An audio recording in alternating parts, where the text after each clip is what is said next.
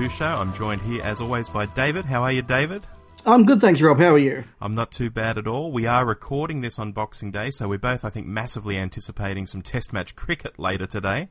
Oh, absolutely, and it's in Melbourne this this test, so I won't be along today, but probably tomorrow I'm going to get along and actually watch a good game of cricket. Oh, very nice. We're playing Pakistan at the moment for the people out there who uh, aren't following this, and it's been a good series so far. One match in, and uh, it was a very interesting match. It's been absolutely wonderful ever since they gave the test team back to Steve Smith as the captain and took it away from the bureaucrats. And he's brought in new kids and he's playing the style of cricket he wants to play, and it's so much better to watch, and the results are so much better. It's a good summer so far. Absolutely. But you haven't joined the Cricinfo podcast. This is the Doctor Who show. So let's get into it. Um, we have some, some listener email. Uh, this one's from Richard Nolan, and he's written in based on our uh, recent Star Wars Rogue One podcast. And he says, awesome. yeah, yeah, that, that's good to get some feedback on that being a, a non Doctor Who thing that we've done. He says, uh, Hello, gentlemen. Listening to your latest podcast, really enjoying the discussion. Oh, thank you, Richard. I can confirm Richard Franklin is one of the small group of engineers on the platform. In keeping with the need for all on screen characters to have a name and backstory, his character is called Ciro Argon, and he's the administrator who makes sure the scientists on the project get what they need. The source for this is the Rogue One visual guide I flicked through at the bookshop near work at lunchtime today and he's uh, included some pictures there, David, so we can see uh, Captain Mike Yates in Star Wars. That's pretty cool. That's great. I'm sure we'll uh, tweet those out and put them up on Facebook. I think so. And he ends with keep punching. Now, I think that's a bit of a 42 to Doomsday thing. I, am not sure I can say that on this podcast. No, no, we, we probably can't. But uh, yes, we do need to acknowledge Richard is actually my co presenter on the Goodies podcast. So if you like the Goodies, go check that out. Um, but you can also hear him and indeed myself on the 42 to Doomsday staff Christmas party episode where we had a bit of fun. So I just uh, was guesting on there, Rob. I'm still here. Don't worry. I know, I know. In fact, I enjoyed the little gag you made because you were hosting the recording and you said, "Oh, this is brought to you by the, the Doctor Who show," and, and you had Mark saying, "Oh, whoa, whoa, back the truck up. What's happening?" that's that's right. It's very small Australian fandom, so that's good. But I I like Richard's email, and it's good to confirm that Richard Franklin was in and where we guessed he was. Um, have you had a chance to see the Rogue One film again, Rob? No, no, not yet. My my wife definitely wants to see it at the cinema, and I said, look, we'll go and see it when the crowds have died down a bit, you know, for that for that session. So we'll definitely do it, and I'm really looking forward to it as well. I think it was a great film, and the more I think about it, the more I I really, the more I think about it, the more I like it. If that makes sense. Yeah, it's one of those movies where you feel really good at the end of it, uh, but it's not one of those movies where, as time goes on and you know days and weeks pass, you go, oh, maybe that bit wasn't as good. It, it, it's really held up in the memory, and I I will see it again, but this is the first year ever I've had a chance to get to 50 movies in the cinema in one year, and I can't lose a slot by seeing a movie twice. So after New Year, I'll see it again. well, congratulations on that. And just on Rogue One, for Christmas, I bought myself, because I often buy myself presents, I bought myself The Art of Rogue One, uh, which is a nice big coffee table book, hardcover. Loads of beautiful conceptual artwork in it, and also loads of text. I knew this would be a good book because I bought the same style of book for uh, The Force Awakens a year ago. Oh, cool. And I find these art books are often quite revealing in terms of characters, locations, and stuff because obviously they're talking about the creative process of making the pictures, and in doing so, they talk about the characters or the locations or whatever quite a bit too. Now, I haven't got into it, I haven't started flicking through, but I know I'm going to enjoy that in the, the days ahead while I'm on holidays. Um, just beautiful books to read. Yeah, Star Wars does do that side of the merchandise very, very well. So I think that'll be a very nice little uh, possession for you. Mm. Now, look, before we get to the well, we have two main events here, I guess, today. But before we get to one of them, I do have a bit of Doctor Who commentary to make, uh, news, if you will. I don't know if you've got any up your sleeve. It was a bit of a quiet month this past month. Yeah, look, it has been very, very quiet. I think that they're waiting to launch season 10 proper, which meant they needed to get the Christmas special out of the way. And so I think we'll start to get a big gear up from here. But it's, it's a pretty dead period for entertainment at the moment, generally, isn't it? Oh, it is. It is. Now, the first of these two things isn't news per se. It's it's just something I've been collecting personally, which is the Eaglemoss painted Doctor Who figurines. These were the ones that were coming out, you know, once a week with a, a little thin magazine talking about the character in question. And normally I eschew these collect every week things, you know, because the first ones, you know, get it now for 99 cents and then forever after it's 20 or 25 bucks a week for years and years and years. And, and, you know, I wasn't too impressed with the quality of the early figures in this collection, uh, which I think started about 2013. It started a long time ago now. I think Matt Smith might have been the first figure, and he just looked atrocious. And I thought, nah, this isn't for me. Although I love figurines, I love Doctor Who. I love this whole concept. This was the whole reason I was buying in the 80s 25 millimeter, 40 millimeter, 80 millimeter figures uh, made by um, different companies. Here, I just couldn't get into it. But more recently, I saw some later figures, and in fact, the one that really swung me was a Colin Baker figure, and I thought, oh my god, they've actually painted his coat reasonably well. I mean, you can't get the actual tartan effect on the red panels and all that, but it was very, very close, and I thought they're doing much better with these than in the early days. Long story short, I've now bought the 12 Doctors, 4 Daleks, and 4 Cybermen, and I have them on two uh, official Eaglemoss plinths on my bookshelf. Oh, that's very impressive. Yeah, and uh, it wasn't cheap because obviously these were in stores at about $20 a pop. So now that I'm trying to buy things that were released several years ago, and I think some of them were quite hard to get, like I think Patrick Troughton was quite a hard doctor to get. I've I've paid up upwards of about forty dollars for some of them. So having bought twenty figures recently at up to forty dollars a pop, you can tell I've spent a, a pretty penny. But I like it. I think it's worth it. Uh, I still don't like that early Matt Smith figure, and the David Tennant's not too good. But other than that, the other Doctors look fantastic. The Daleks in particular look sensational and uh, it's a nice thing. I'm, I'm glad I did it. And, and, are the Daleks and Cybermen all classic or all new, or a good mix of both, or? Uh, well, they've done a good mix of both across the board, but because I bought these two plinths, which could carry 10 characters apiece, and so I've got 20 slots, I thought, well, 12 of those will be Doctors, I've got 8 slots left. I thought I'll buy 4 Daleks and 4 Cybermen. So I bought a 10th Planet Cyberman, I got an Invasion Cyberman, I got an Earthshock uh, cyber controller, and I got one of the uh, Age of Steel type Cybermen from the modern series. I thought that was a fairly good spread of different looking Cybermen. Yeah, that's good. I like that. Yeah, and in terms of Daleks, I got the uh, the Skaro Dalek. I got the uh, Supreme Dalek from Resurrection of the Daleks. They've obviously made several Supreme Daleks, but I got the Resurrection one, the uh, black and white one. Uh, I got the Special Weapons Dalek for something different and I also got one of the modern looking Daleks, uh, which they say is the Dalek from Dalek. Uh, so, yeah, I think a, a, good spread there. I actually wouldn't have minded more Daleks because they look so good painted up. They look fantastic. Oh, great. No, that's really nice. You can get some really nice variation of the Daleks, but that sounds like a good mix. Yeah, yeah, no, it, it suits me. And I'm not going to collect any more. I've got the 12 Doctors, I've got his main two enemies. I'm I'm happy. I've spent a lot of money. I'm I'm moving on. Yeah, there's there's a point between being a nice presentation piece and being a proper collectible fan thing. And I think you've, you've struck a really nice balance there between something that looks nice on the shelf and is appropriate and moderate. Um, and if you if you go any further from there, you sort of I think fall into the trap of well, I've got to get every one now. And if you go down that path, forever will it guide your destiny. Oh, look, I know, I know. And there are people who've done it. When I talked about this on Twitter, I think uh, Kevin Jordan, one of our contributors to the TARDIS Library uh, episodes, he said, Oh, I've got them all. And he, he sent me some pictures of his uh, cabinets at home, and they're loaded with every, every creature you could imagine, every doctor. The weird thing is they didn't make any companions in this series. That That's quite strange. It might be a copyright thing or something. I don't know.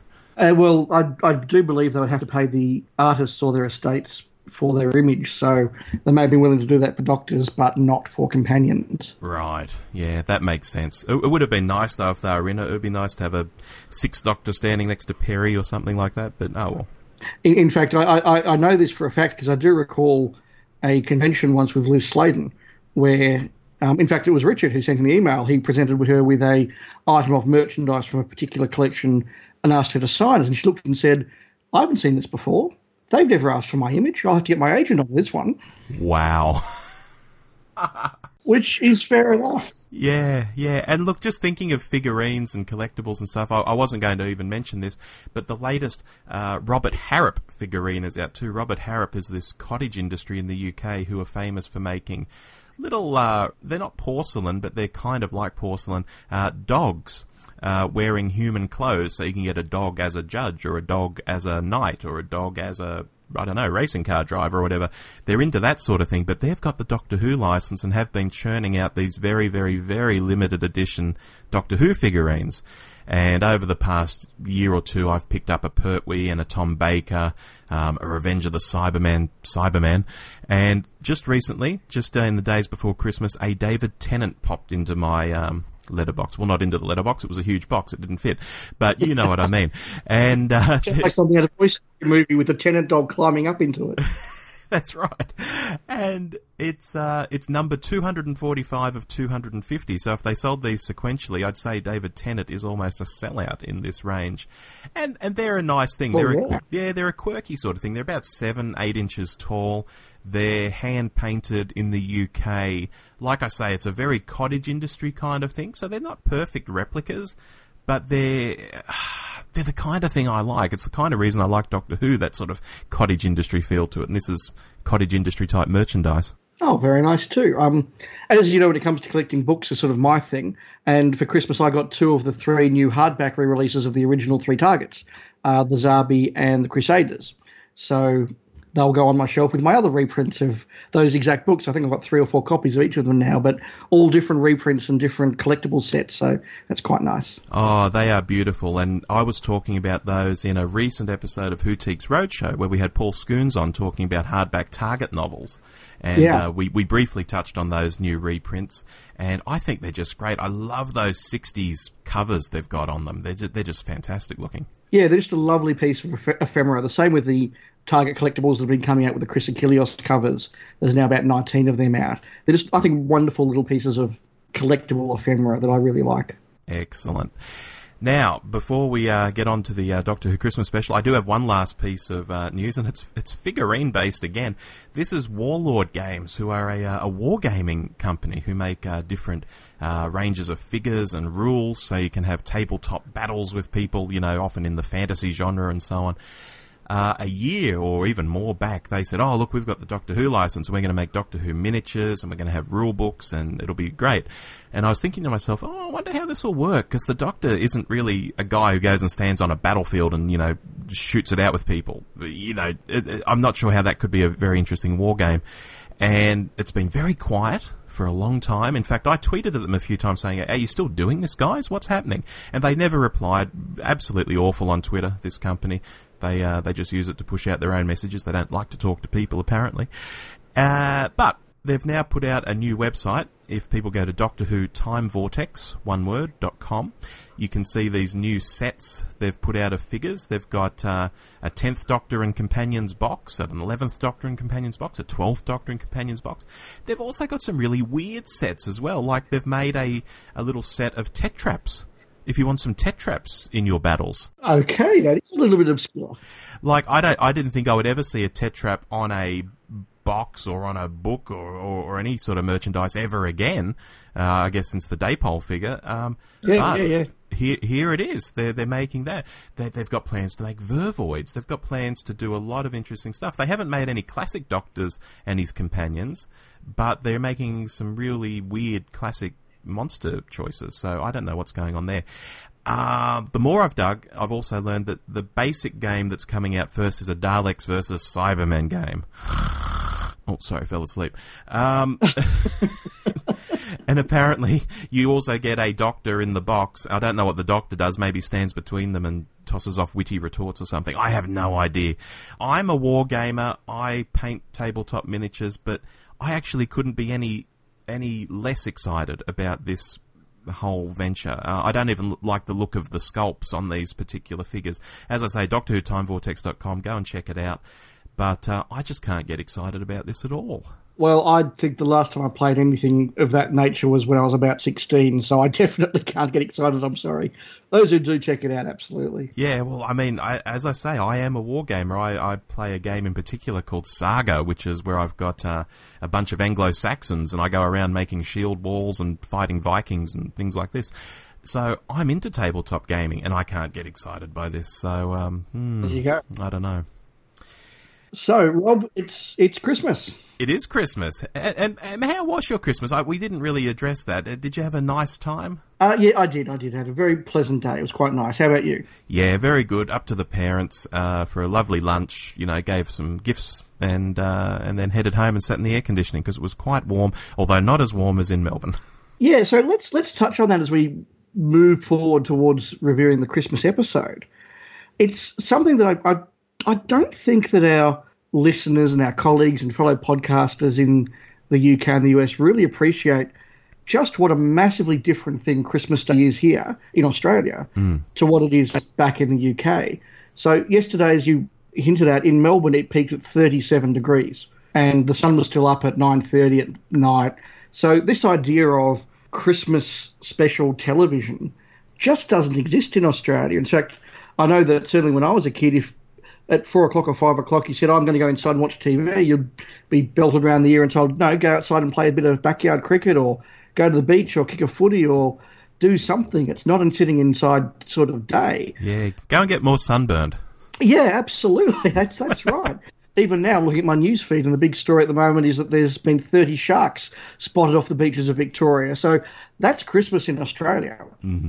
So this idea of Christmas special television, where you all sit down and you you watch kind of twee annual event uh, specials of series, doesn't exist here as a culture. It's just not in our culture at all. And I, I, I kind of got this last year when I spent Christmas with my sister in Leeds in the UK.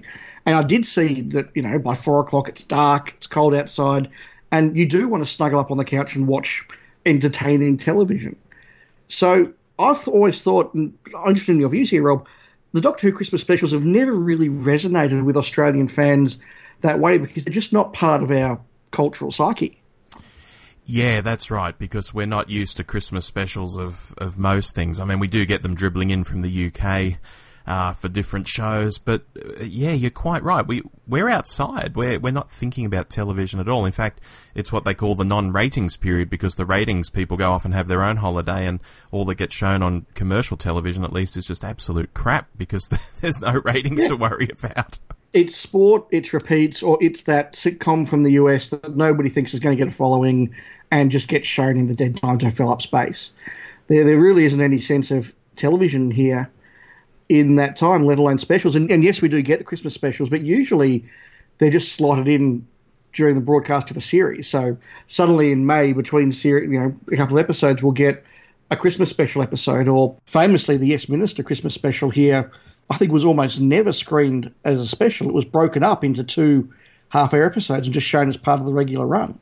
this is an interesting point you bring up um, because I've been talking about growing up in Australia recently on a, on just a random Facebook post I made about how we we sort of have this uh, pull in some ways to the UK, but we're also very influenced by the US and US culture. And when I was growing up, it almost felt like I was watching British shows but living in California, um, being here in Sydney, you know, because the weather was one way, but the TV shows were another way. It was quite discombobulating actually to me as a kid at times. Yeah, and there's been a real cultural shift as well, I think, in my lifetime. You go back to the 80s, and there was still that sort of attempt to do a UK style Christmas.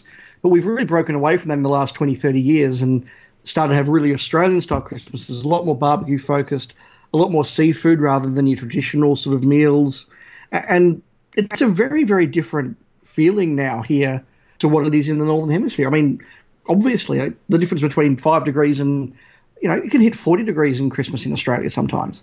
That's a very different sort of day. Oh, absolutely. And in fact, if it was 37 in Melbourne, I'm sure it might have hit 40 elsewhere in the state, you know, maybe out west Yeah. somewhere. And of course, the other thing is we don't get the Doctor Who Christmas special on Christmas Day. No, no, not at all. It's on Boxing Day uh, Eve, which is still yet to come for us. However, they also kindly drop it on the uh, ABC. Uh, I was going to say iPlayer, but I mean iView, and uh, we've watched it there to see it. So um, yeah, it's an it's an odd thing. It, yeah, and, and it certainly influenced a lot of my memories of some of the Christmas specials because not only do you not see them on Christmas Day in a UK context, usually you see them at the end of Boxing Day, so you're incredibly tired. You've probably been watching the cricket. You're just getting over, you know, the Christmas food and the drink. And there's at least two Christmas specials I've fallen asleep during because you're just you're just stuffed, and it's not that sort of television that you're in the mood for. And it, the whole thing just is a very strange experience for us in Australia, and and I don't think we've ever quite got the got them in the same way the UK do, where they they fit into a cultural narrative that they don't here. Yeah, well, I actually noticed on that 42 to Doomsday uh, Christmas party that you mentioned earlier, that podcast, I think you were talking about how you've been watching them on Boxing Day night just as a, a more of a casual fan and so on. So I, I, guess what you've done today by getting up early and watching it on iView was a, was a bit different to past years. Yeah, it, it, it was, it was, but um, that's okay. All all in a good cause, and um, well, does that bring us into it? I think it might. Now, what I've done is I've made um made my notes as I do, um, and I've put them under three headings. One heading is thumbs up, one heading is thumbs down, and one heading is WTF. now, I don't know how you arranged your notes or quite how you might like to do this, but uh, if you want to, you know, at any moment say to me, Rob, give me a thumbs up, Rob, give me a thumbs down, or Rob, give me a WTF, I will give you a random point and perhaps we can uh, riff on that. Okay, do we want to make any headline comments first or just dive into it? Uh, headline comment for me was I was not excited going into this at all, even though it was the first episode of Doctor Who in a year. Uh, in fact, the first time a Christmas special has followed a Christmas special, if I think about it. But there was just no excitement, no anticipation for me. The uh, trailers and the uh, two minute preview for Children in Need left me cold. I had fairly low expectations. Uh, yeah, I can probably echo that. Not not low expectations because I thought it would be terrible. Low expectations because it's been a busy year. Doctor Who hasn't really been part of my, um, you know, on, well, we haven't been watching Doctor Who this year, so it's kind of had to come back into the front of my mind. So I just haven't really been thinking about this episode until it came on. Yeah, I, that's probably a good way of looking at it too. It, it, it just had, didn't have that build up, that anticipation, because, as you say, it has been quite quite the year. Well, how do we start? Do you want to uh, ask me for any one of these notes?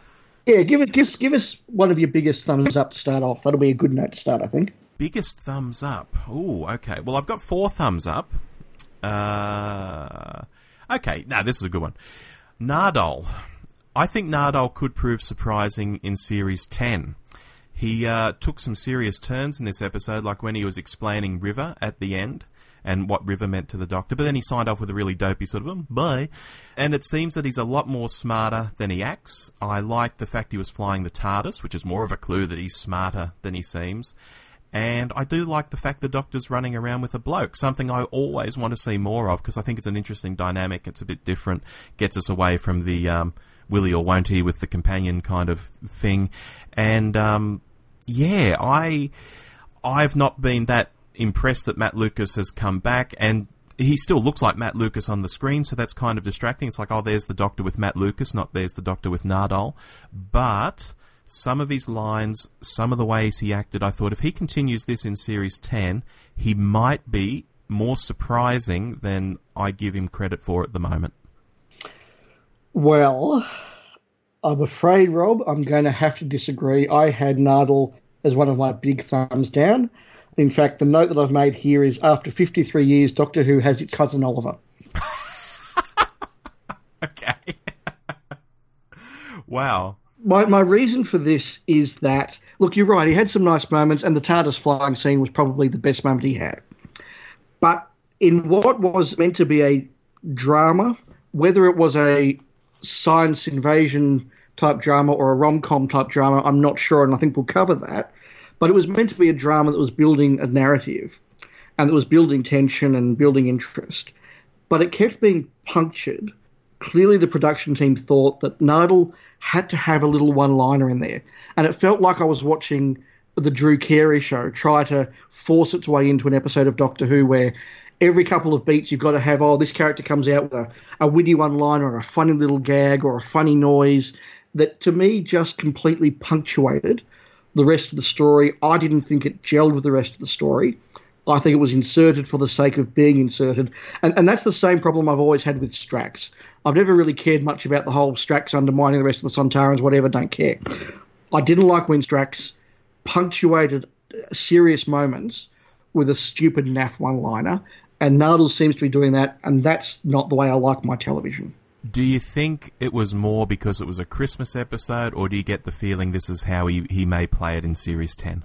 Yeah, look, I'm willing to keep my mind open on that one. I hope that it is a Christmas type thing, trying to insert that levity. I hope that having done the wow, we've got Matt Lucas, and wow, we've he's come back, and we've got to make use of him and give him a funny line. It's a Christmas special. They will push him more, as correctly observed, down that intelligent and dramatic path. I don't need a character in Doctor Who making silly noises. I just don't. Yeah, yeah, no, no, that that's fair. I know exactly what you mean about the one-liners and stuff. Although I did like when he returned in, in Chinese garb for a scene. I thought, oh, he's been to Marco Polo. Uh, unfortunately, not. yeah, look, as I say, that was probably his best scene. He had a lot of other parts that just annoyed me, and there were a couple of points, particularly in the latter half of the story, where I was starting to drift a little bit, and his unnecessary, in my view, one-liners really got my goat up a bit, I have to say. Oh, fair enough. All right, shall we move on from Nardole? Uh, yes, well, you've given me one of your big thumbs up, which didn't prove to be one of mine. What's what's your what's a thumbs down? Okay, thumbs down. I'll pick one of these at random. Uh, okay, the intro where Grant is a kid. Um, it's our first Doctor Who in a year and it's Capaldi doing this overly nice, cutesy routine with a kid, almost like he's hanging out with a fan, almost like how you see him in some YouTube videos. And on rewatch, it's probably going to be much better than I think, but it's not really how I wanted the show to start. I was getting distracted by thinking, oh, it's Capaldi and a kid. Oh, no, no, let's get past this scene. Let's get into something. But uh, that said, I did like the way he got his superpower. I thought that was quite imaginative and uh, interesting. Well, Rob, I'm going to have to disagree with you once again. People think we planned this, I swear. no, well, we, that's very funny. I really like the introduction. I, as you said, we I came into this not quite sure what to expect, with no real premonitions at all because it hadn't been in my brain space. And I thought it was quite funny. I thought it was quite mysterious. You know, what's going on here? The kid actually was a reasonable actor for a child actor, I thought, and carried his part really well. And I actually laughed out loud at the line, "Hang on, I need to check with mum." yeah. I thought that was just a, a really clever thing. Uh, look, look, I, I, get what you're saying. Um, the bit where Capaldi fell past the window and then suddenly no, he's latched onto the ledge. I thought was a bit silly. But yeah, I do agree with you absolutely that the way he got his powers was really interesting because I think the one thing we really were wondering about leading up to this was whether the superhero was going to be a kick-ass slash Batman style superhero where it's an everyday, normal in inverted commas citizen who uses technology to do superhero like things, or whether there will be a science fantasy explanation for it. And there clearly was, and it made sense and it worked, and I think that actually carried the episode quite well. So yeah, that was a big thumbs up for me. Okay, all right. Uh, it's interesting you mentioned that scene of him falling past the window, even swinging past the window and saying, "Oh, hello," or whatever he's saying as he swung past each time. I at times like this, this will make me sound like an ancient fanboy at the age of forty-one, but I sometimes think. Is that Peter Davison doing that? Is that William Hartnell doing that? Is is that in other words is is that really the Doctor doing that? Uh, it it just there are things the Doctor does in some of these modern episodes that I just it just doesn't gel with me as as something the character would do. I know that must sound weird, and I know characters can change, but I guess it it's such a I don't know. It's such a Moffat thing. Maybe I, I, I don't know what to what to say about it. I, I don't think it's so much characters changes that television changes, and this is television. So I, I didn't have the same issue you did. Uh, had the whole episode been in that style, then yes, I would have. But I thought as a nice, harmless opening, I, I didn't mind it. Okay. Oh, that's good. So let's see if we can get some unanimity on a WTF moment. okay. Okay, this this one's actually debatable, but I'll just throw it out there. The TARDIS can now apparently go to New York City. I, I didn't think it was allowed to go there ever again. oh, neat pickup. Thank you. I didn't. I didn't pick that one up. That's Look, that's good. Um, it would be stupid if it couldn't. In fact, it was stupid when it happened. We all called it out as being one of the most stupid things in the series when the Doctor couldn't rescue those because you know convenient plot device said he couldn't. Apparently, they couldn't get on a boat and sail to London and get picked up there. Oh, not even London. I, I, I, I keep saying that the perfect end to that episode, the most logical end, after Rory's been taken back by the angel, the Doctor just says to Amy, right, here's a hundred bucks, find Rory, meet me on Christmas Eve at the Washington Monument in, so the Lincoln Memorial in Washington, and um, I'll, I'll pick you up there. Yeah. yeah, it's like they really, really wanted to get rid of them, and they had to get rid of them, but they didn't want to kill them, uh, and it just didn't work at all. No, it, it really didn't. So, look, I'm, I'm very happy to pretend that whole lot didn't happen, and we can go back to New York. New York is my absolute favourite city outside Australia, so I'm very happy to see Doctor Who set there. And yeah, good pickup though. I didn't think of that at all. Yeah, no, it was the first thing I thought of when I realised where they were. I thought, ah, he's not meant to be here. Okay. So, yes, that was a WTF moment for me. All right, let's go back to a thumbs up and see if we can agree. Fingers crossed. Um, okay. Steven Moffat had likened this to a Christopher Reeve Superman story. And definitely there was humour, um, which I think worked well in some scenes, like where uh, the the ghost had his mask off and he's trying to talk to Lucy and she's just not looking at him. And yet, when she finally looked back to him, he had actually put it back on. I totally got where that humour was coming from, and although other bits of humour in the episode didn't resonate with me, and, and bits of humour like Nardole in particular didn't resonate with you, it sounds, I actually quite liked that that scene and the humour in that sort of Christopher Reeve Superman vein. Because the Christopher Reeve Superman films do have humour in them. They're not they're not like um, a modern Superman film, which is more sort of grimdark. Well, Rob, I agree. I just fell off my chair. Look, I, I, am I'm, I'm not a comic book fan at all. I, I don't read comic books. I am a fan of movies, so I've obviously seen a lot of comic book movies being in that sort of middle space, I certainly found a lot of the little visual signals, the little bits of humour, the little tropes I did recognise. Whether it was, as you say, the scene with the mask and that whole you know, punctuating the fact that no one can tell that Superman with glasses on is Clark Kent, you know, that wonderful conceit. Whether it was the look of the building that had the little globe on the top that uh, obviously meant to represent um, the buildings you see in uh, Superman type mm. uh, comics uh, lots of little things like that. I thought it did do a really nice job of making it feel like it was paying a certain homage to that genre. I thought without becoming trapped in the genre, it, it did deliver that really nicely and wasn't too much, wasn't too little. I like that. Yeah, yeah, no, that's that's pretty much spot on with me. Oh, look, I'm glad we agreed on something. Well, should we try? Should we try for a, a thumbs down? Ooh, okay. Uh, all right. Thumbs down. The fact that this might have felt more zeitgeisty if it had been done, say, three years ago, and ideally with Matt Smith.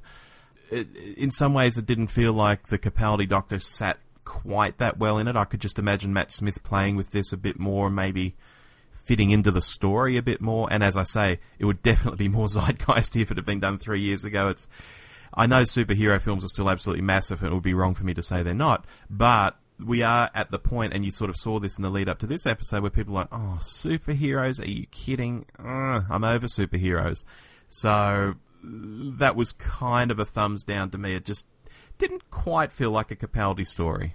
Yeah, I'm going to disagree with you, I'm afraid. okay.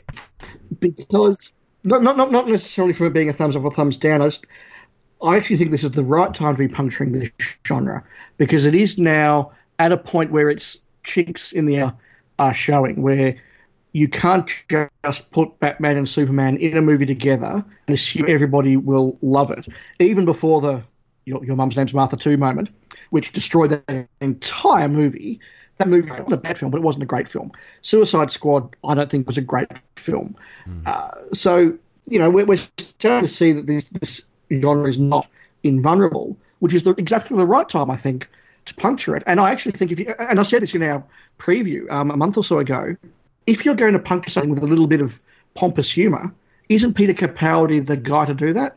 You know, Matt Smith making fun of something's kind of like the nerdy kid making fun of something. Who cares? Peter Capaldi can really puncture something. And I, I like the way that he did that in this episode. And his one liners, because they were in context and they were about the plot.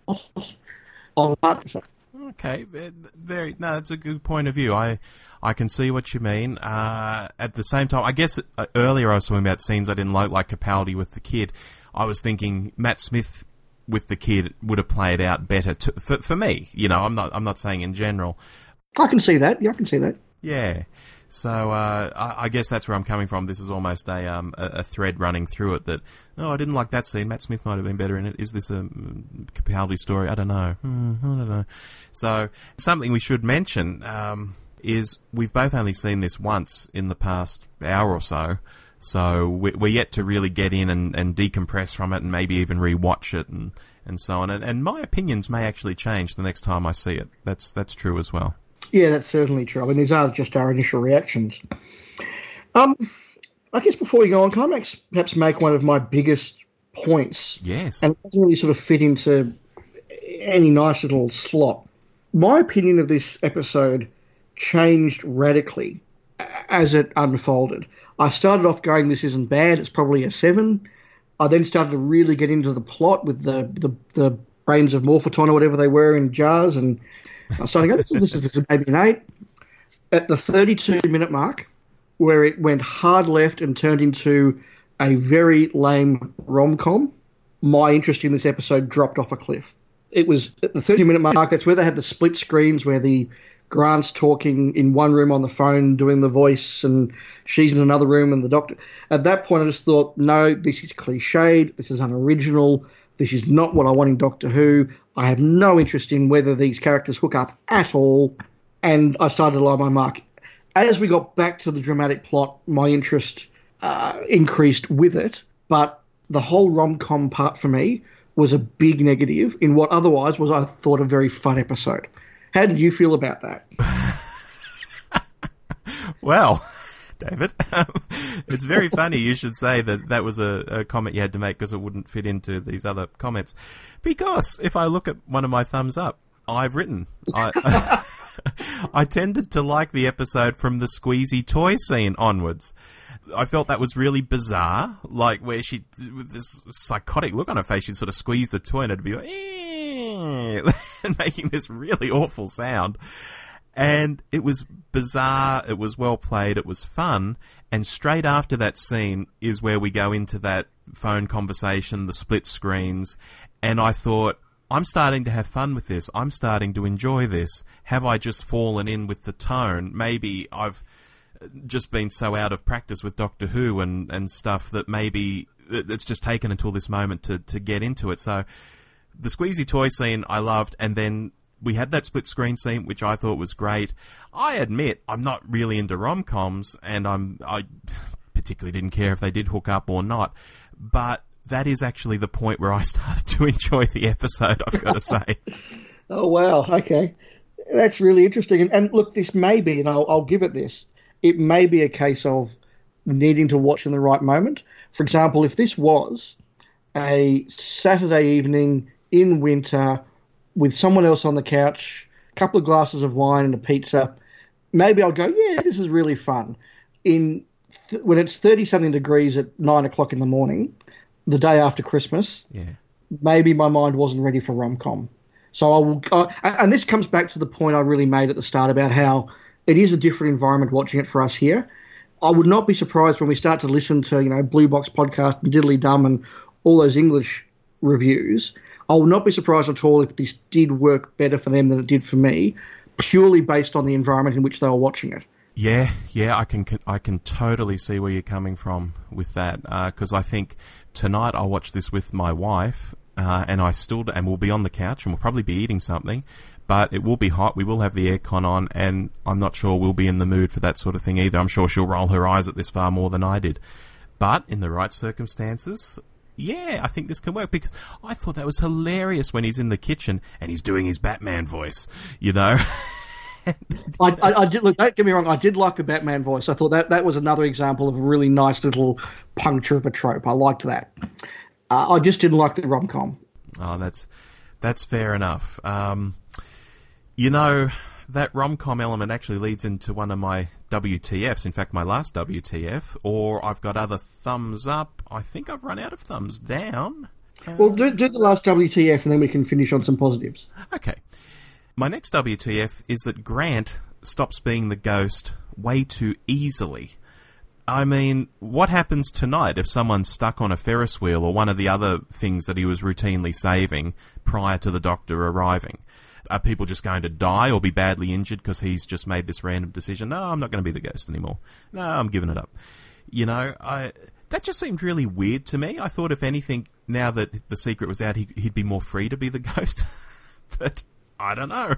Yeah, I guess this is one of those points that comes down to how you interpret the meta text of the episode. I, I kind of agree. Just watching it as a superficial viewer, it, it seems like a really strange, silly thing. And, and you're absolutely right.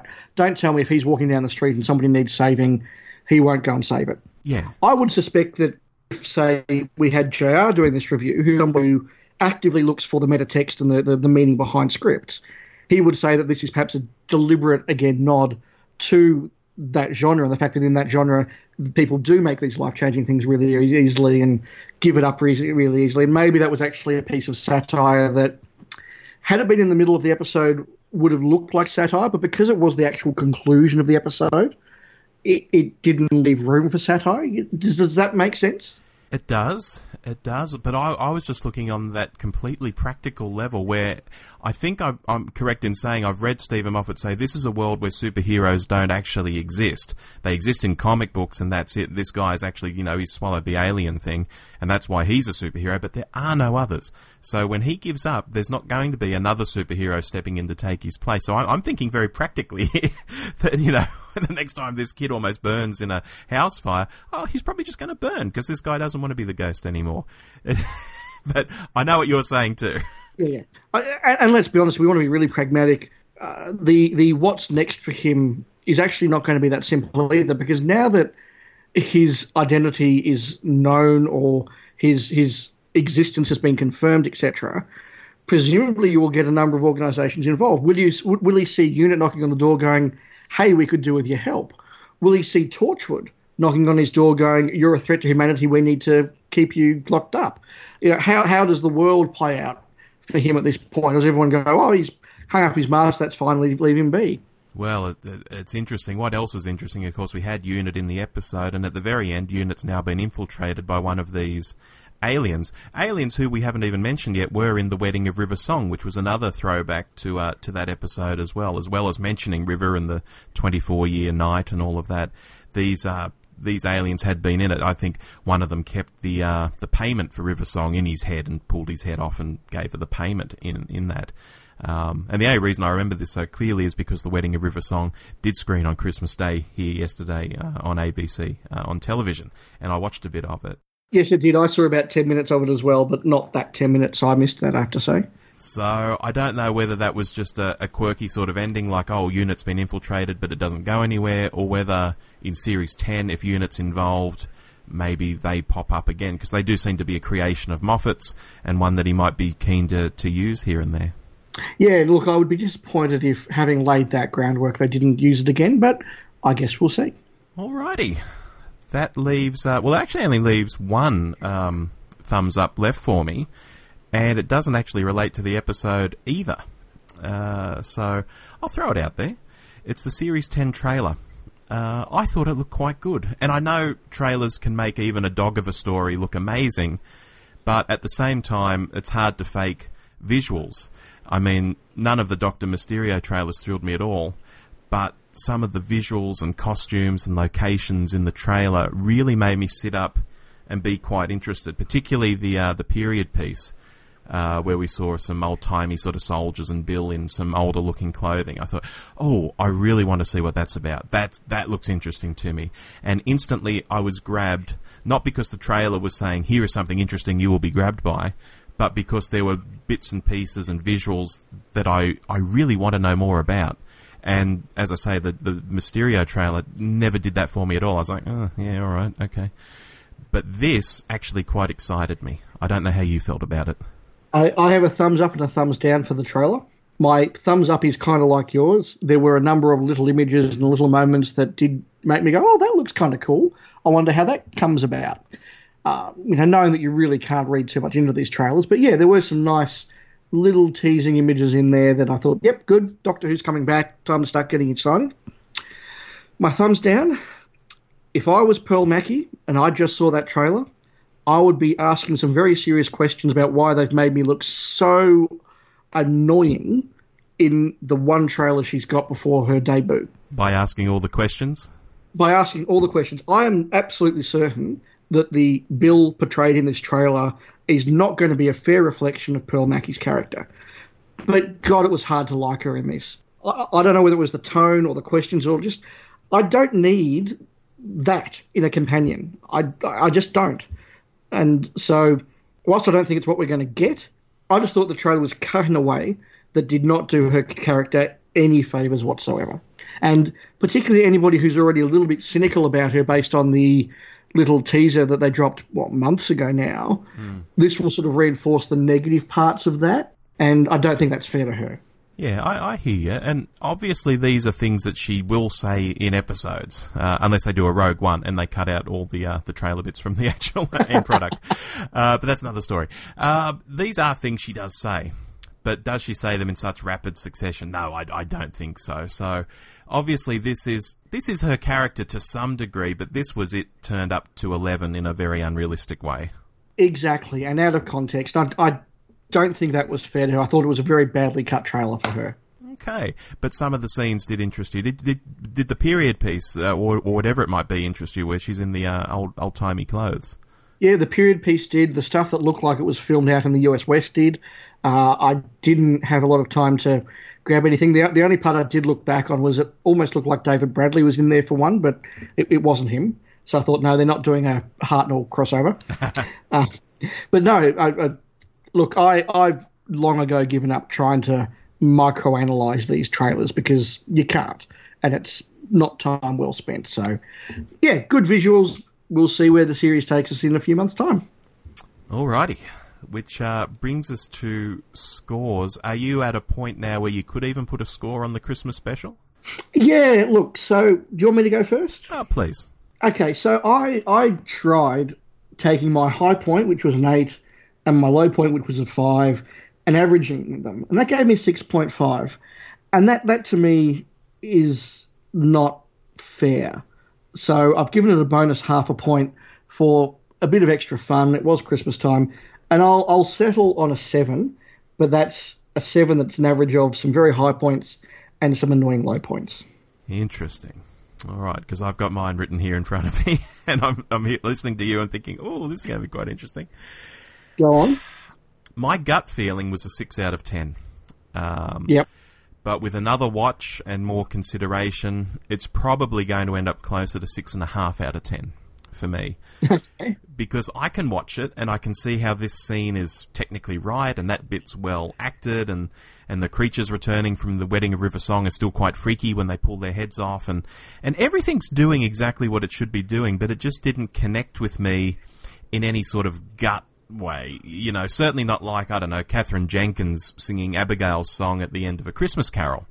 You know, where I just dissolve into tears if I don't watch myself. You know, so I, yeah. I know I can be pulled into cheesiness and, and schmaltziness, and if that's a word, and, and, and fun, and all these things that the Christmas specials really try to, to turn the volume up on. Um, you know, as much as anyone, you know, if something connects with me, it, it does really connect, and I'll, I'll, be happy to say so. But this one, the whole package, it's a bit of a swing and a miss for me. I, it doesn't mean I turned off halfway through or I'm going to run around on social saying horrible things about it and basically, you know, freaking the F out about it like some people are already doing. Um, it just wasn't for me, and I'm I'm okay with that. Genuinely, I'm I'm looking forward to the next yeah. series now. I'm, I'm cool, you know. Uh, so I, it's a six out of ten, but it, it really probably is a six and a half out of ten. So I'm I'm slightly below where you are. It sounds like we're in similar territory, but maybe for different reasons. Look, it, it, it's it's an arbitrary scale, so it's um, yeah, you know, I don't think you take it too bad. I think I think we're both in the same sort of ballpark. Um, the final, just little sort of takeaway I did want to mention and it sort of stands aside from the episode. When I go back to series three, I really liked series three. Some of my favourite episodes of the new series are in series three. and Martha remains still my favourite of the companions, or at least of the female companions in the, in the new series. But the biggest part I hated about series three was the Doctor spending all this time going, "Oh, gee, you're good, but you're not Rose. If only Rose was here, she'll be better. Hmm. I miss Rose." And if we're going to get a series of the Doctor saying the same thing about River Song, I will get very annoyed very quickly because I don't need that in Doctor Who. I don't need the Doctor to be in some sort of breakup rom com. I don't think River Song was that wonderful a character to really get hung up about anyway. So I hope that we can just put a full stop on River Song and it's not going to be a series of, oh, I'm so lonely now because River Song was so amazing and now I can't see her because because although I could travel in time and see her all through her life, I can't do it. Whatever. Don't care. Move on. Yeah. Go go become a character in class. Well, indeed. Uh, look, I think I've got bad news there because I think that whole final scene was setting it up that Nardole is around to sort of help him through this. And then we had sort of PCAP with this furious look on his face starting up the TARDIS and with his shirt unbuttoned, which I thought was actually quite a good look for the shirt to be unbuttoned, uh, by the by. But getting back to him, he had this furious look on his face, and I thought after such a fun, rompy episode to suddenly be like incredibly pissed off seemed really weird. In fact, it almost felt like he'd left without Nardole because we didn't see sort of Nardole come onto the ship and have a conversation or anything. Nardole wandered off. Next thing, PCAP got cranky and took off. Um, I thought it was a very weird end to the episode, but I think that is setting up, at least to some degree, that he will be missing her and a bit unhinged. You're probably right, but I'm not going to judge until it happens. All righty. Final thoughts for me, um, and I touched on this earlier uh, about the episode feeling so Moffat, um, because there was a point where I'm just looking at it and I'm thinking, I'm not sure another showrunner would make Doctor Who like this. This is so Moffat. And I think it highlighted once again, for me personally, that maybe he stayed too long. I think that whole leaving last Christmas deal might have been a better sort of thing for all of us. And, and having ser- Series 10 and Christmas next year in someone else's hands. I mean, as he's saying in Doctor Who magazine this month, you know, people are asking me, what's it like to leave? And he's like, well, I'm still around for another year. I'm going to be doing publicity in 12 months' time. You know, um, and this doesn't mean that I'm writing Moffat off at all. I'm sure J.R. Southall's smashing his MP3 player at this point. I think Moffat is is fantastic and has written some of the best New Who stories ever. But people can't Yes. stay in jobs for too long. You know, whether they're prime ministers or TV showrunners or whatever they are, they can stay too long. And I just think he has. I, I mean, there's no Doctor Who showrunner or production team I would have liked to have seen last forever, or even a lot longer than they did. Not Dicks and Letts or Holmes and Hinchcliffe. Not even Cartmel. I think he was up to one more season, then he had to be off. You know, Yep. and I think Moffat has maybe stayed a series and a Christmas special too long by the time we see the back of him next year. I again think that's a reasonable argument. If Moffat can just bring the fun next series, then that's okay. If it does become Moffat doing a parody of Moffat, that could be quite awful. But we'll find out. Yeah, look, I, I think we we probably agree, and I think we've heard other people say it that if anything, next series will be a whole new thing. Um, you know, Moffat does like to reinvent things and do things differently, and and gosh, it could be fantastic. Who knows? You know, I'll, I'll certainly go into it with an open mind. Yeah, and, and I'm somebody who has liked Moffat's two Capaldi series significantly more than I liked his three Smith series. So perhaps because I sort of divorced the two eras in my mind, I only see this as series three of Moffat slash Capaldi rather than series six of Moffat. Oh, That's interesting. Okay, I didn't mind Smith's first series, but I didn't like the next two, so we're we're similar in that respect. Yeah, uh, I, I think a lot of there, there- there's a large group of fans, particularly of our vintage, who have similar views on that. I think. Hmm. All right, shall we put the uh, the lid on the Christmas special? Done. All right, that's done, dusted like a turkey. Stick a thermometer in it or whatever you do. I never cook turkey. Um, and again, we're in Australia. well, I've got to say because my family has European heritage, as as does yours, obviously. Um, on my plate yesterday, there was ham, there was uh, not duck, uh, there was pork, there was lamb, and there was something else as well. There's about four different meats uh, around on a plate of very hot food. nice. Yeah.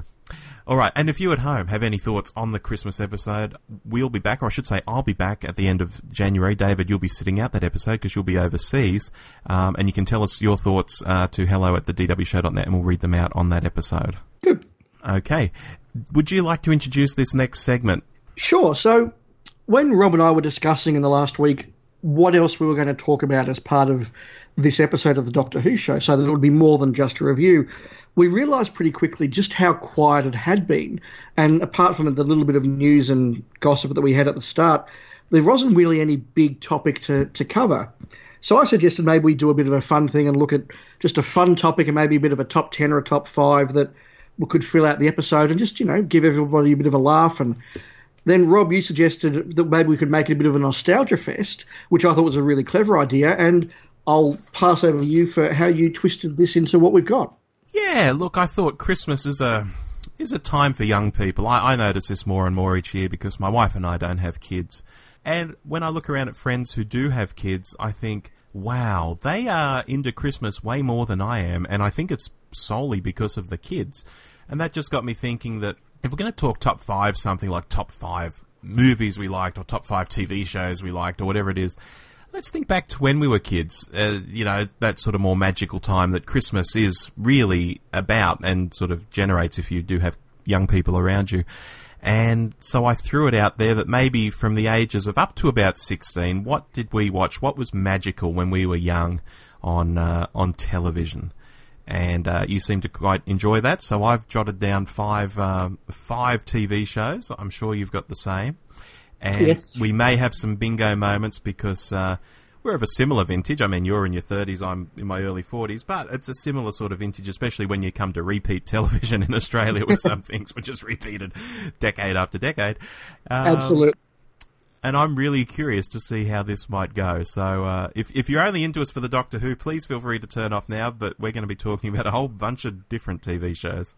And yeah, as you say, hopefully some ones will bring back some good childhood memories for uh, many of our listeners as well. Mm. How should we do this? Who should go first? Uh, oh, look, I'll, I'll, go first. So I've, I've actually ranked them um, not in terms of best to worst, because I mean, how do you rank a kids' TV show? Yeah. But but chronologically, so these are shows that will grow up as I grew up. So for number five, I've gone with Astro Boy. Oh, Great choice. Great choice. Not not a snap, but wow, I was into that. Yeah, this this was a show that from a very early age, it was shown when I was young at seven o'clock, and this was the show that you would get out of bed and sit quietly in front of the TV to watch. Uh, lovely show that was originally, I believe, a Japanese anime that was then edited and dubbed for an English audience. Um, infamously, the first episode of Astro Boy was actually almost cut in half or here, and, and there's there's scenes that are actually in flashbacks later in the series that were never shown in Australia as part of the first episode here. But it's about a all-powerful robot that looks like a boy that's in the future, and he fights baddies, and he fights aliens, and he fights robots, and there's a whole universe out there, and it's a wonderful adventure to watch as a kid. But it's also incredibly dark in some points. Like there's actually some real nasty moments where the Earth almost gets destroyed, where uh, Atlas's brother robot, who's his adversary for most of the series, they reconcile and then he sacrifices himself. It's a really kind of. I don't think you'd make this show for kids today. So I really loved it. Astro Boy was the big thing for me when I was really young. Absolutely. Um, and this is obviously the colour version. There was a black and white 60s version, which is almost the same show, same animation style, same yeah. everything. Um, but they made this colour version. Then there was a remake in around about the late 90s, I think, which is similar but a very big rewrite. Yes, I'm I'm aware of it, and I've never actually watched it. Never even sought out a trailer or anything like that. It, it, kind of sat back in my childhood as something I loved then, and I didn't want to go back to now. Similar to Thunderbirds, I don't want to go back to the new Thunder. I don't want to go to the new Thunderbirds because you know I've already done that when I was a kid. Yeah, I get that. I get that. Also on Astro Boy, um, I, I did watch it uh, similar to you. It was an afternoon show uh, show for me, um, possibly at, in the five thirty sort of time slot, as I recall when I was watching it. This would be in the earlier eighties, I guess. Um, I loved it. It did float around a bit. I'm I'm sure you're right. It was in a number of slots over the years. Yeah, absolutely. I mean, Astro Boy is a great character. He has a machine gun in his butt. Um, Which, lasers in his fingers. And, and this is the thing: no, nobody today. If you walked into the BBC or CBN or whatever today and said, "I've got this idea for a kids' cartoon show," he has a machine gun in his ass. it would never get commissioned. yeah, exactly. Um, no, I, I used to love that, that, that show very, very much. And you mentioned that there were some quite dark things in it. In fact, one of the episodes having been cut as well. I think this will become a theme as we get into some uh, some more animated things. Certainly in my lists that come out of Japan, and certainly had that vibe to them. I reckon I know what one of yours is going to be based on that clue, but we will see. Interesting. Okay, so your number five. My number five. Let's see. I, I have got them here in um, one to five order, so I'm going to scroll down to number five. My number five is He-Man and the Masters of the Universe. Yeah, nice pick. Yeah. Now, for those who never saw it, this was a, an American animated television show based on a line of toys which came out in about 1982. And interestingly, the one takeaway I can remember from um, being a kid watching it is I had the toys. I had lots of the toys, actually, including the big Castle Grayskull playset and all of that stuff. The toys came with books. And in the books, He Man was a much different character to what he was in the animated series. In the books, or booklets, I should say, they're not, they're not novels, uh, he was more of a um, Robert E. Howard, Conan the Barbarian kind of guy. And the artwork was very dark, and the stories were quite uh, tough and violent, much more so than the uh, the animated series, which was a lot brighter, a lot lot happier, and always seemed to have a moral sort of at the end of the show they made tons of these. I had to look this up. They made only two series, but each series was 65 episodes apiece.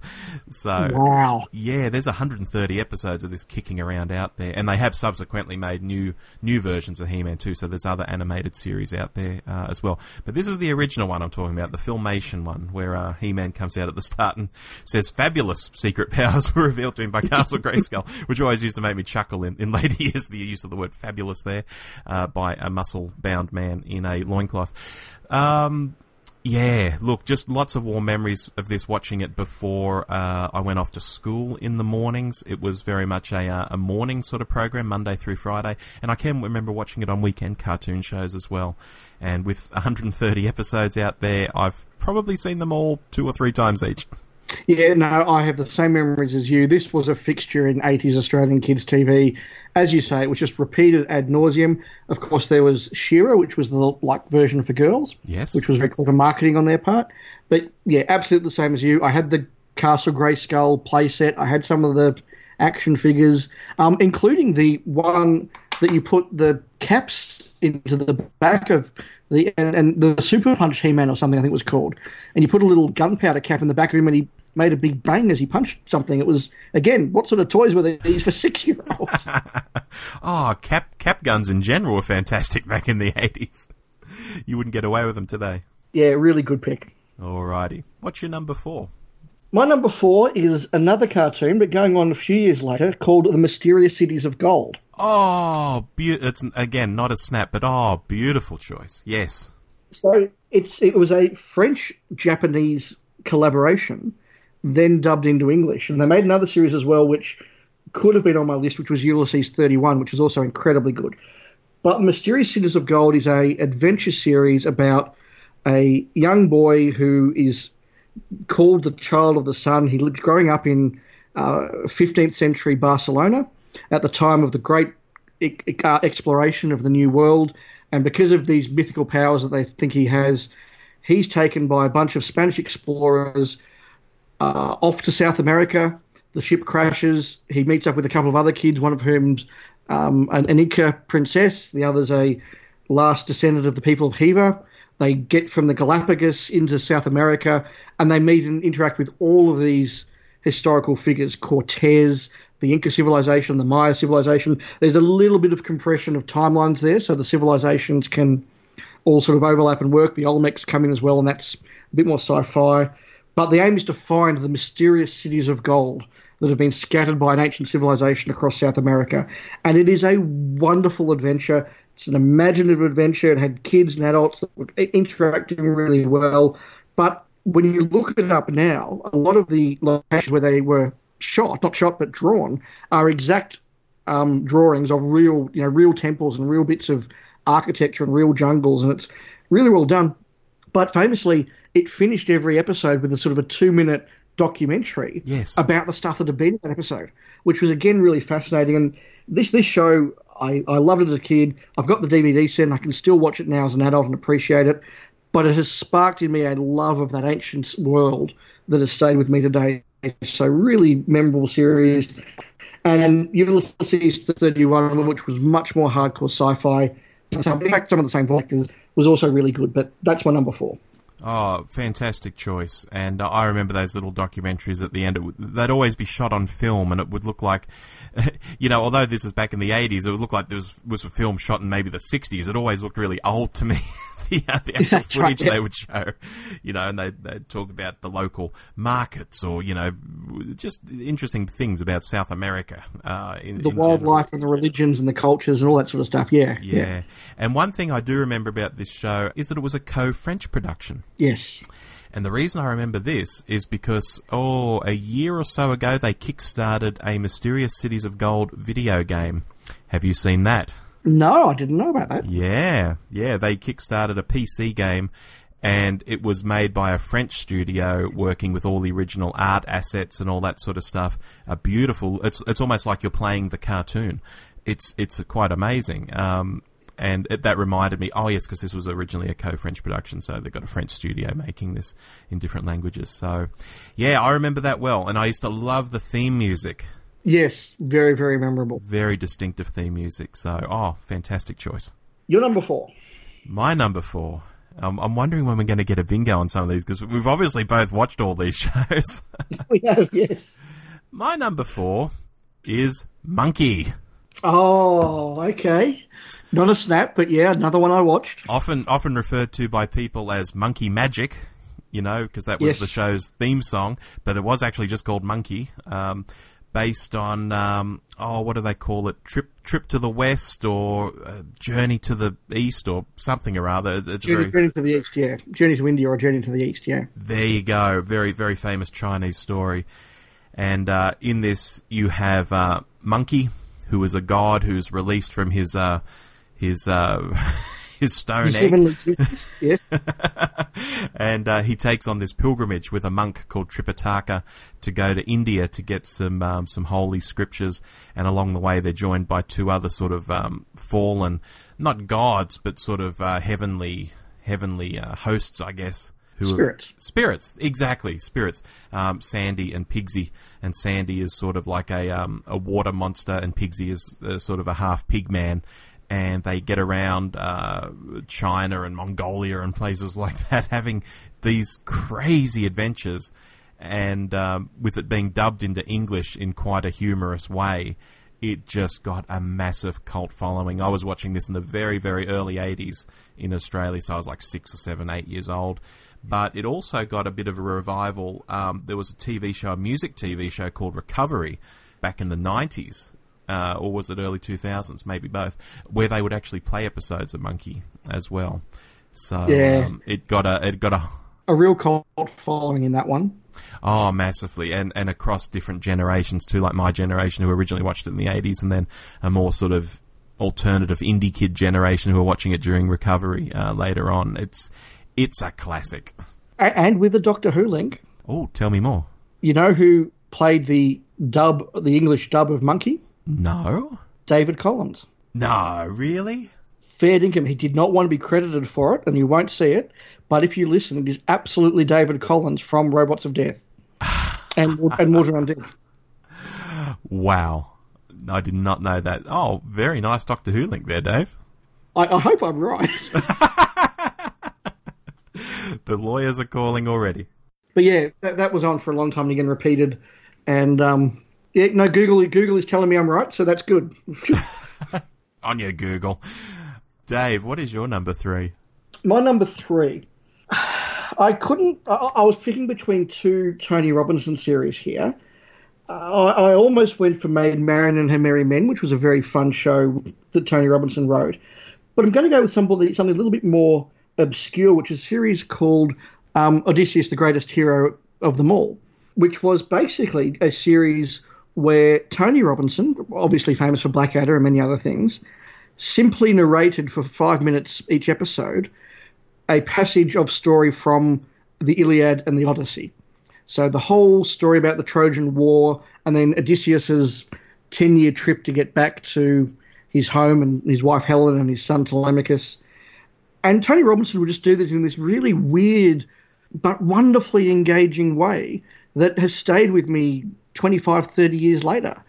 And I remember just being absolutely gripped by this wonderful ancient story. But he, he'll do little quirks. So if he's doing, for example, the five minute episode about Odysseus and the Lotus Eaters, he'll do it in a pokies venue or, you know, a really, a really dodgy casino to, to try and give that sort of vibe or um, where he's tempted by the, the witch Circe and her poisoned food, he'll do it in like a really bad seaside restaurant.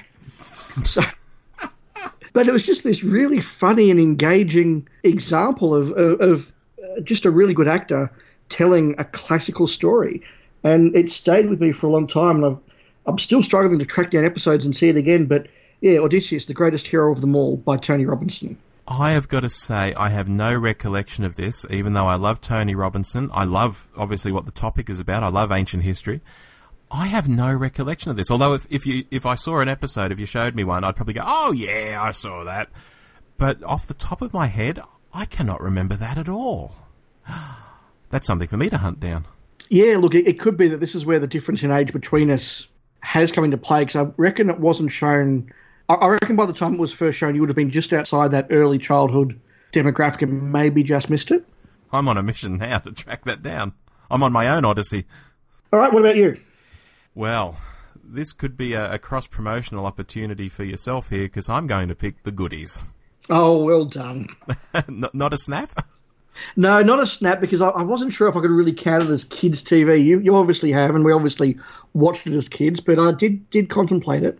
Well, that's of course the interesting thing for people who aren't listening to your excellent podcast on the goodies and have heard about this. In Australia, the goodies was edited down in some cases and, and certainly shown as children's fare say 5.30 or 6 o'clock on a weeknight rather than at when was it the first series like 10.30 on sundays i think you were saying on the podcast yeah, so in the UK, some episodes in Series 1 went out as late as 10.50 on a Sunday night in the UK, so a very different time slot to what it was shown out here. Definitely. And and as I say, some episodes out here were edited, um, or maybe maybe not shown at all. Am I right in saying that with the, the Playboy Club one? Yeah, there were about half a dozen episodes that weren't part of the ABC's regular repeat for a long time. Yeah, yeah. I- including the Patrick Troughton episode. Very interesting. Another Doctor Who link, of course. and one thing I, I'll, I'll just pull out at random in terms of editing. Sometimes scenes were cut completely. In in others, I can remember on Australian TV, the sound would be um, erased where a word would be that they didn't want to to show. And I remember Yes. Graham sinking at the end of uh, I think it's the Pirate Radio episode, and Tim says he would have wanted it this way. And in the version I watched as a kid and watched many times on VHS because I taped it, Bill says, "No, he wouldn't," and the is where there's just silence. I always thought he said effing there, which is why it was bleeped out. And in my mind, for 20, 30 years, Bill Oddie has said, no, he effing wouldn't. And I finally saw it, and he actually says, no, he bloody wouldn't. the word is only bloody. I thought it was effing. which just goes to show the dangers of censorship.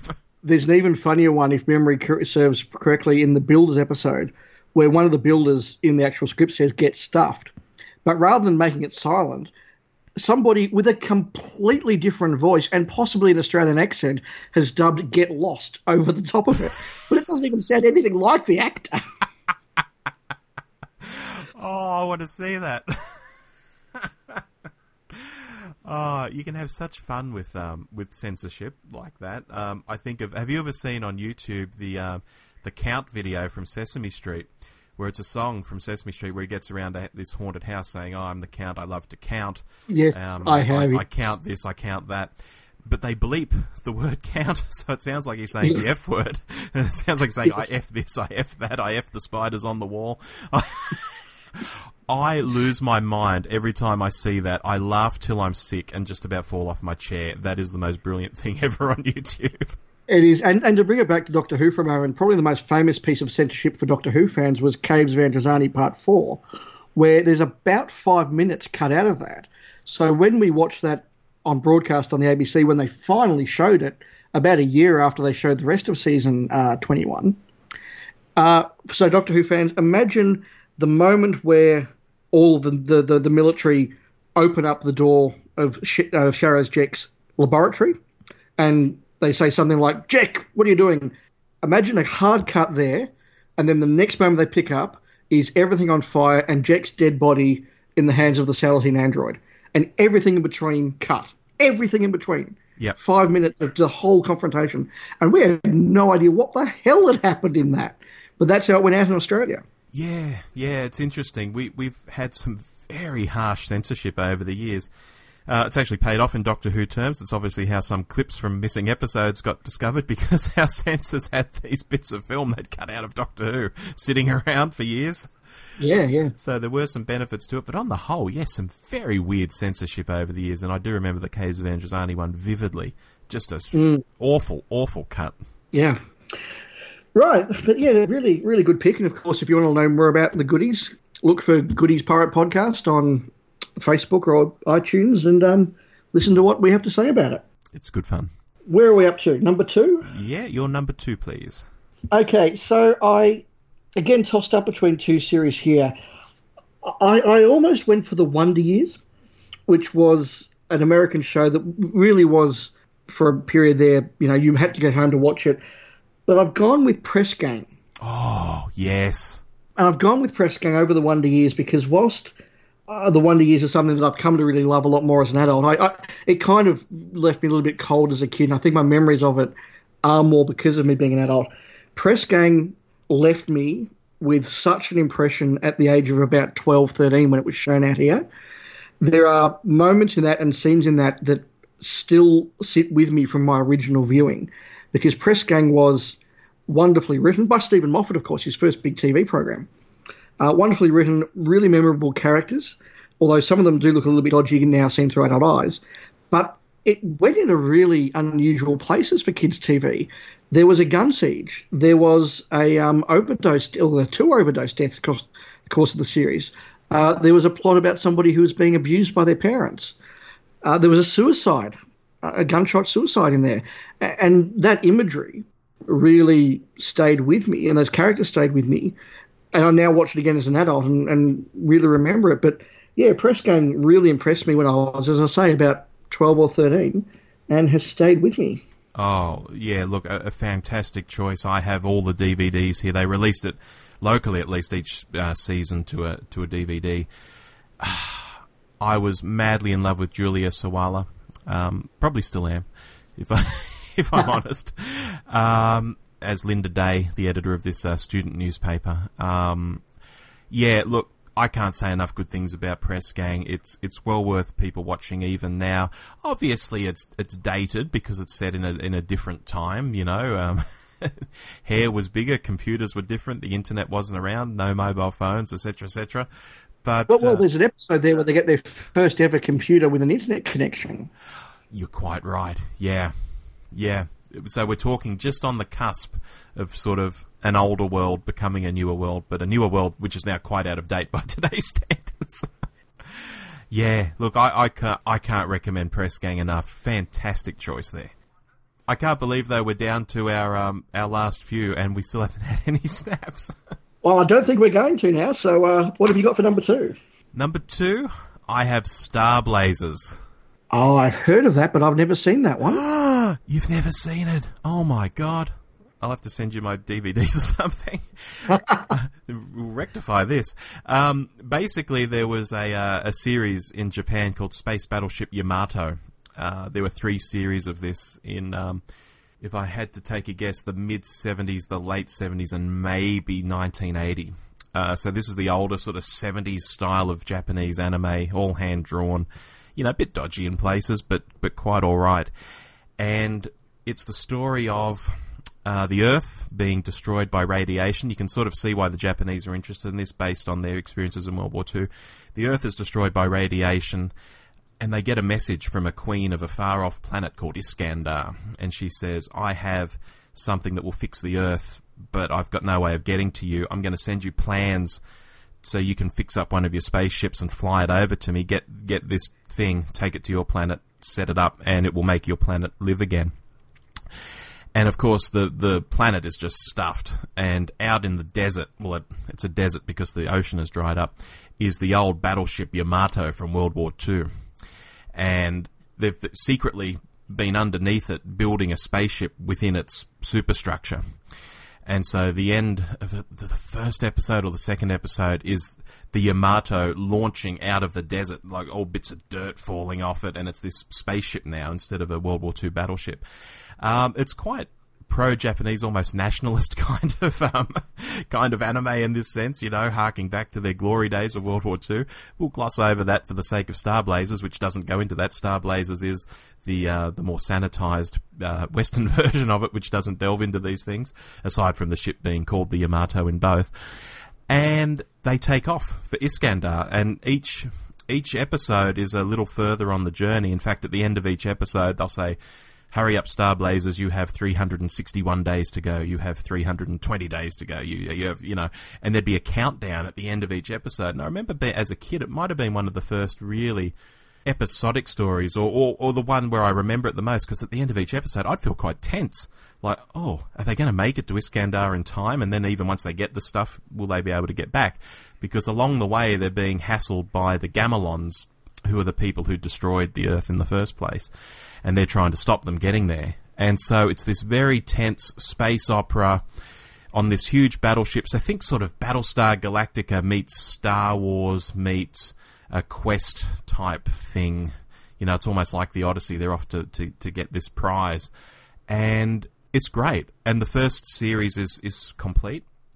Uh, but the second two series are, are, quite worth it as well. And coming back to something we said earlier about Japanese shows um, being quite uh, open uh, and showing topics that are dark and, and brutal sometimes, there are characters who die in this, even in the sanitized Western version. There are many scenes which, which stick with me now. Um, some of them would be spoilers to go into now that I think of it, so I won't go into them. But it's just wonderful. It's it's older. It's from the seventies, but it's it's great, and it has stayed with me for such a long time. Okay, look, I, I did miss out on that one. I'll probably just again, this is one of just falling a few years the wrong side of it, but I might have to check that one out. It sounds very interesting. Yeah, yeah, it's uh, it's great. And there was a live action Japanese movie made of the storyline. Um, gosh, when was that? Maybe four or five years ago. And that that you can buy that quite cheaply on DVD off eBay, and, and that's not bad, you know, to watch a sci-fi movie made in Japan and in Japanese. It's not something we watch every day in our day-to-day lives here in Australia, and it was a lot of fun to watch as well. Deviated in places like movies often do, but um, not bad at all. Oh, very good. Very good indeed. Okay, we're getting down to the business end now. Last one. Okay, so I, I thought that my list should probably have an Australian show in it, but it wasn't hard to pick one. This was always going to be in my list. Now, in Australia, we had a very poor track record of making television. I think it's fair to say we did sitcoms okay, and we did comedies okay, and uh, and maybe police dramas, you know, low budget stuff. But there's not a lot of money sloshing around Australian television, so even when we did do a sci-fi, it was very badly done. Until the 90s, when suddenly the networks discovered that with the advent of CGI, you could actually do a dystopian or a sci-fi or a futuristic show for quite a you know, reasonable budget. So we started to get stuff like uh, Ocean Girl and Thunderstone, which were quite good local Australian-sided fantasy shows. But the one I picked is one that's picked slightly older, and it's called Spellbinder. Now, I don't know if you know this one, Rob. No, not at all. Okay, this was broadcast in about 94, 95 for the first time, and it was a co production between the ABC here and Poland. I don't know how that co production came about, but it, it did. And what this show was, was about a high school student who went on a school camp to the Blue Mountains outside Sydney, and because he was doing some weird experiment, shoved himself into a parallel world where Australia had been devastated by some unknown calamity, and now all of the interior of Australia was wiped out, but humanity lived in little, little sort of colonies around the Blue Mountains, ruled by the Spellbinders, who were the only people allowed to study science. And so they had all the scientific technology, they had the electricity, they knew the power of magnetics, and they would rule this sort of um, reverting to primitivism or agriculturalism society. And it's really cleverly put together. It's beautifully made in the Blue Mountains. So the first half is all about Paul learning about this world and discovering it and trying to get back to our world. And then when he does, he brings one of the spellbinders back with him, and it's all about her trying to regain her powers in modern day Sydney and all that sort of thing. So it's a really clever adventure. And look, certainly for the nerds in class, when we were sort of about 14, 15, this was go home to watch television. It probably didn't hurt that we were all teenagers and some of the leading cast were slightly older teenagers who were very easy on the eye, which was again another thing Australian television learned learned to do really well in this period, and modern television now still does. But it was a really clever, well shot adventure that again I can still appreciate as an adult. So Spellbinder from the mid '90s, which of course takes me up to being about 16. Wow, that that. Like I, I'm very good with television, even when there's stuff that I'm not watching or not interested in. I sort of know that it's going on. That is one that's gone completely past me and straight through to the keeper, to use a cricket analogy, because we're going to be watching cricket in the next uh, 20 minutes, I'd say. Um, I um, absolutely. I I think that sounds really interesting. And I just sort of have no sort of, with these other ones just saying, oh, this and that, I'm like, oh, yeah, that's fantastic. I've seen that. Great. This, I've, I've got no sort of reference for it. And I'm, I'm very interested in the sound of that because obviously the Blue Mountains is, well, it's about an hour's drive from where I live. So, you know, something set in that area and in the dystopian sort of world. Oh, I'm going to check this out, Dave. That, that's actually quite a recommendation for me, if not the listeners. Yeah, absolutely. Just put Spellbinder into YouTube, and there's definitely a few clips and maybe even episodes up there. But it's it's quite easily available. So yeah, check it out. Far out. It, it, it does make me think. How many other things have passed me by? You know, I think I know everything. That's right. It's, it's, there's a lot of television out there. So, what's your number one, Rob? My number one, Robotech. Oh no, I missed that one completely the, the one that I thought you were going to actually come up with was when you mentioned animes and cuts. I thought you were going to mention Battle of the Planets, but that one's missed us both by. So no, I could have very easily included Battle of the Planets. You know. Yeah, so could I, but you didn't. You've gone for Robotech. Tell me about it. Robotech. This is really interesting stuff. This is an 85 episode series. However, it's made of three totally different Japanese series, anime series so in Japan, you had the Super Dimension Fortress Macross, you had Super Dimension Cavalry Southern Cross, and you had Genesis Climber Mospeada. Three completely different series, even though two of them have the word super in the title. Absolutely different, nothing to do with each other. And this guy in the US said, uh, look, to get into syndication, we need to have this many episodes, uh, and we can't do it with one series alone. So let's buy three series, and we'll dub them, and because we can have the characters saying whatever we want, they'll all talk about similar things. as if it's successive generations of the same storyline, which will explain why characters in the first series aren't in the second and those in the second aren't in the third, and why the technology of the ships, which are like jet fighters in the first one, will turn into tanks in the second one, I think motorbikes in the third one, or whatever the case might be. And it tells this very, very interesting story. I guess similar to uh, Star Blazers and the Earth being attacked by Gamilons. And in Robotech, you have the Earth under attack from the Zentradi. And in Macross, or the Macross episodes of Robotech, the, the first series, you have this very interesting concept where a crashed ship is on Earth, and the, the Zentradi are huge. And so it's this huge ship, and the uh, the people of Earth actually build a city inside it and repair it and and take it up into space. They have this bonkers idea that humans are flying around in an alien spacecraft with which they've built a whole city inside.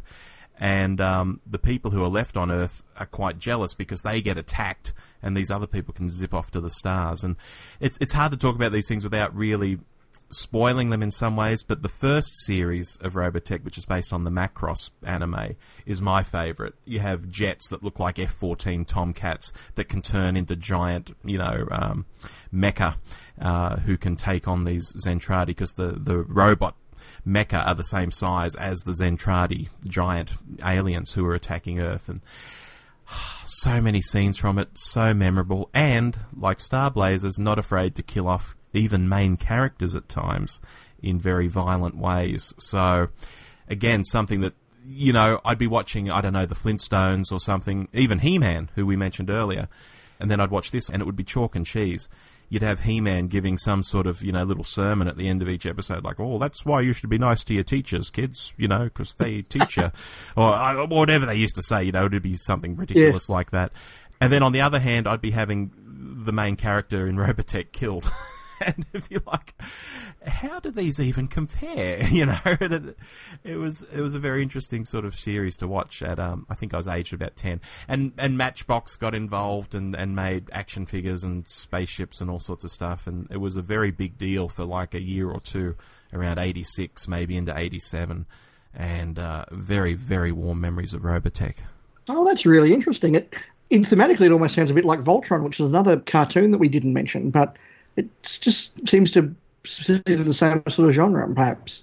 Yeah, I look. A lot of Japanese animes do have similar themes, like even the, the having the giant mecha and having people pilot them. I mean, that's just repeated again and again and again and again, like in Gundam or or even something more yeah. adult that I've watched in more recent years, like Neon Genesis Evangelion, which is actually my favorite anime of all time you know, you, you, see themes of the Earth being destroyed or bombed, or and giant robots, and you know, they are common themes. So yes, they do sort of get a bit similar at times, but it's it's all in the delivery. Yeah, absolutely, and yeah, very interesting. Interesting that across all of our picks, there's been not so much a science fantasy theme, but an adventure theme, a real sort of boys' own adventure. Um, yeah, there's been a real sort of boys' own adventure type uh, feel across all of it.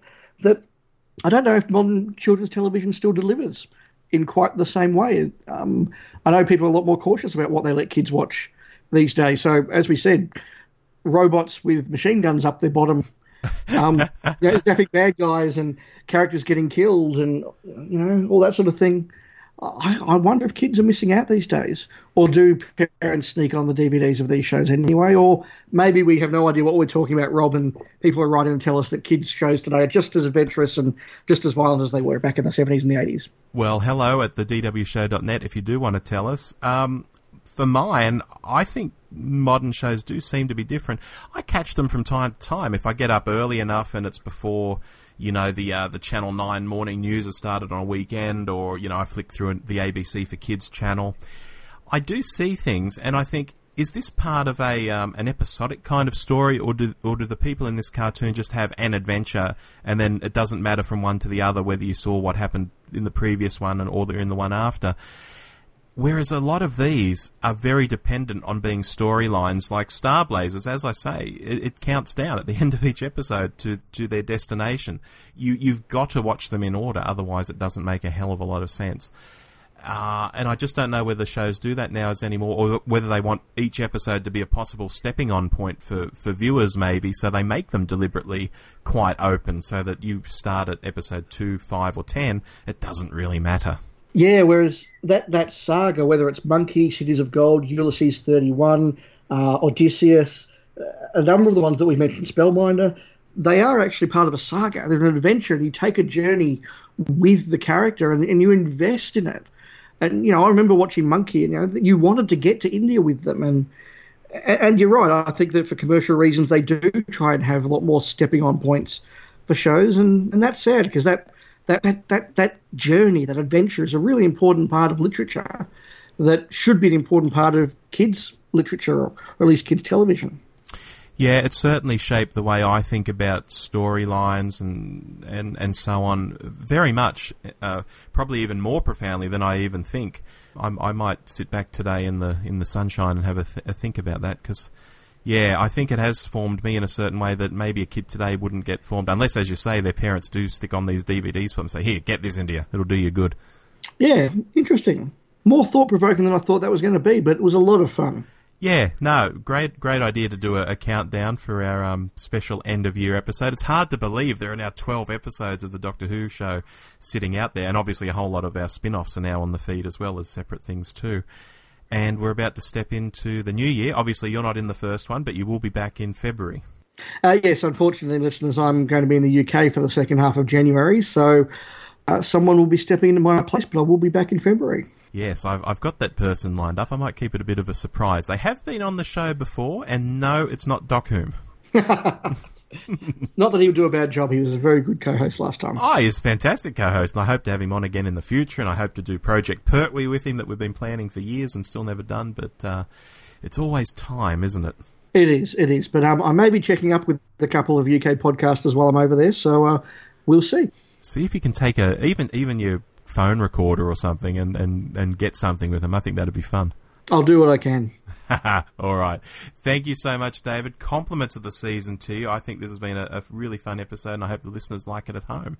Yeah, and to you. It's been a uh, fun year, and I think we've marked time without Doctor Who fairly well. I think fandom has, in fact, marked time fairly patiently, but there's a new series coming in just a few months. It's hard to believe you'll be back for the February episode. By the time of the March episode, the new series will be upon us big time. So it's not that far away. Absolutely. All right. Cheers, David. I'll see you next time. Bye. You've been listening to The Doctor Who Show, the podcast where too much Doctor Who is barely enough. Subscribe to us on iTunes or listen through the website at www.thedwshow.net. Write to us at hello at thedwshow.net or send us a quickie on Twitter at The DW Show. Facebook.com forward slash The DW Show is also a good place to find us if you're so inclined. Our version of the Doctor Who theme arranged by George Locke. Look him up on YouTube, folks. This podcast is intended for entertainment and informational purposes only. Doctor Who, all names and sounds, and any other related items are trademarks and or copyrights of the BBC. All other trademarks and trade names are properties of their respective owners. The official Doctor Who website can be found at www.bbc.co.uk forward slash Doctor Who.